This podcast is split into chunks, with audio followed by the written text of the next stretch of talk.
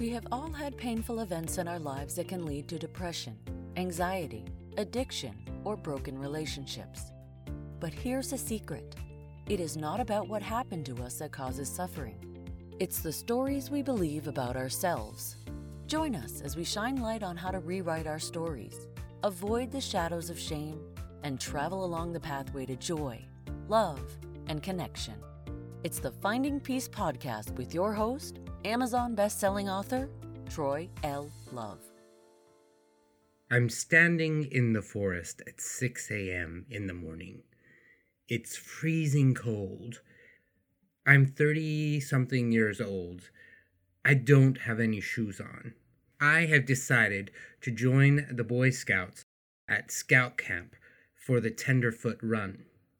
And I thought that the Tenderfoot Run was some kind of initiation, which means that you're supposed to run without your shoes on. Because when I was a young Boy Scout, they did challenges like that. Like the polar bear challenge, where we sat for 60 seconds under a glacier runoff of icy cold water and to see who could stay in there the longest. And so I thought that the Tenderfoot Run was some kind of initiation for people. And so I have showed up at 6 a.m. in my shorts and my t-shirt without my shoes or socks. And I'm a 30-something-year-old man. I'm a grown man. You would have thought that I would have thought that through. But seriously, I believed that this was some kind of an initiation. And I realized as I'm standing there about 2 miles away from my tent, my campground, that this isn't some kind of initiation because all of the other men and all of the other boys are wearing their shoes and socks. And so I am looking down at my feet that are turning blue, and I'm looking at all the other guys, and they're doing their stretches, and I am starting to realize that this is not a Tenderfoot Run. And the light bulb goes on, and I'm like, oh, the Tenderfoot Run is the second advancement that a Boy Scout can make after they join the Boy Scouts. The first is Scout, which basically you only have to accomplish a couple of things and then you get that. But really the first advancement badge that you earn is the Tenderfoot badge. And there are quite a few things that the boy has to jump through. And I thought, oh, well, isn't this nice? As I mentioned, my camp where my shoes are about 2 miles away. And I thought to myself, by the time I run up there and run back, to start, all the other guys will have run and left without me. And so I decided I was going to run the Tenderfoot Run with my bare feet. I was pretty determined that I was going to do this. And so I started to run. And I'm stepping on twigs and pokey things and sharp grass. And oh, it was incredibly painful. And I, needless to say, did not finish the Tenderfoot Run. I'm sharing this with you because it feeds into the question that I wanted to answer for this week. And so it's time for answering the questions. This question comes from a Finding Peace Retreat alumni, Randall, who said, why do I tend to get stuck in reliving responses learned from the past where trauma was experienced and is often triggered? That is a great question, Randall, and I'm going to try and answer that using this analogy of me deciding to run this Tenderfoot race. Have you ever been on a playground, or do you remember when you were a little kid and you were playing, whether it was fantasy games or you were playing sports or some kind of other kind of game, and it didn't go the way that you wanted, and so you yell, do over, you get to try again. It's the child's way of trying to set up a different outcome from the one that they had, so they do a do-over. They change the dynamic so that the outcome is a little bit different. And when we learned how to do that as kids, and it worked really well, especially with our imagination being so powerful as it was. But we also try to do that as adults. We want to have do-overs. We have been wounded. We have wounds of loss, rejection, abandonment, betrayal, neglect, abuse. We have those wounds and they hurt.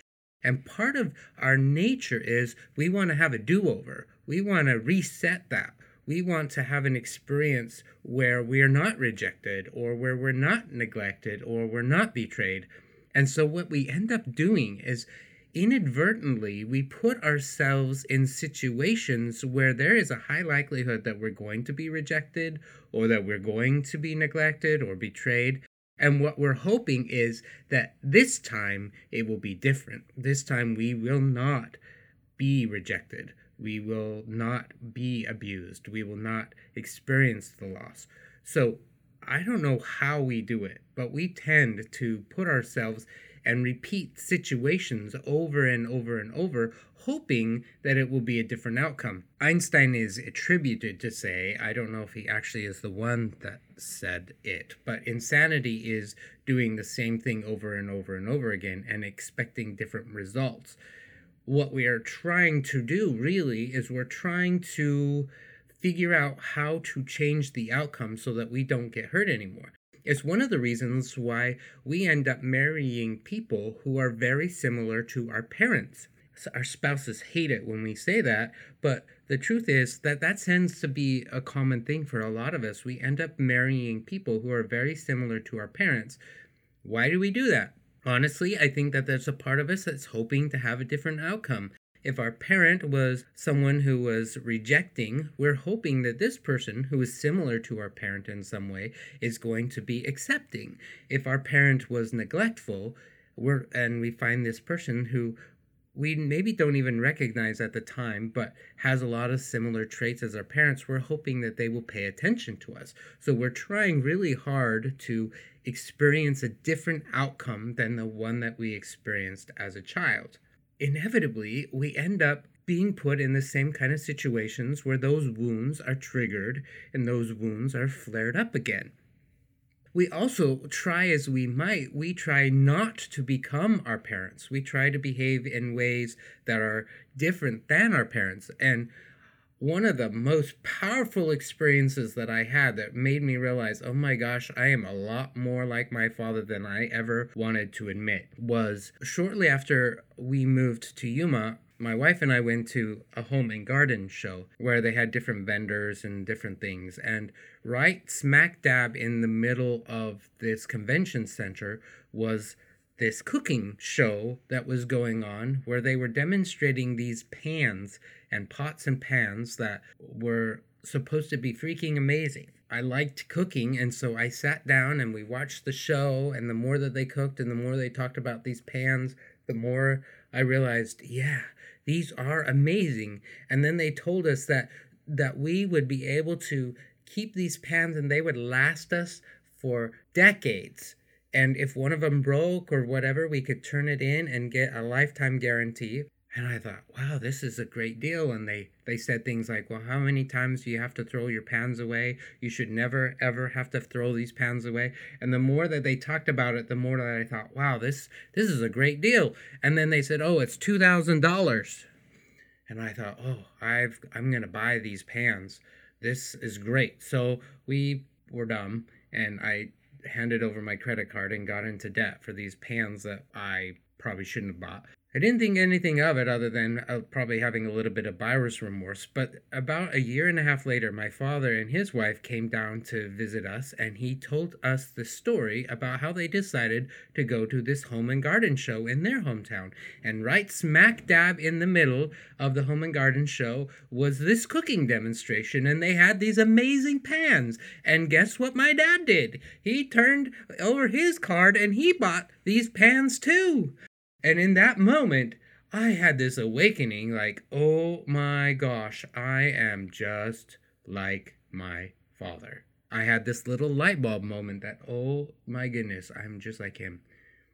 And it's very interesting, as I am a therapist and a life coach and I'm working with people, I notice that these are some patterns that happen, these redos that we keep wanting to experience. We want to have different outcomes. We want to change the dynamics. As Randall says, why do I tend to get stuck reliving responses of past trauma? Well, that's what's going on, buddy. You are trying to have a different outcome. Instead of those wounds getting smacked and hurt and reopened, you're wanting someone to put some ointment on there or put a Band-Aid on there or help it heal. You want some love and some compassion. The challenge is that what we're doing isn't working the right way. We keep putting ourselves in these situations where we end up getting hurt again because of that desire to have a redo, but it's not working. And part of the reason it's not working is Sue Johnson says, if you want to do a different dance, then you need to change the music.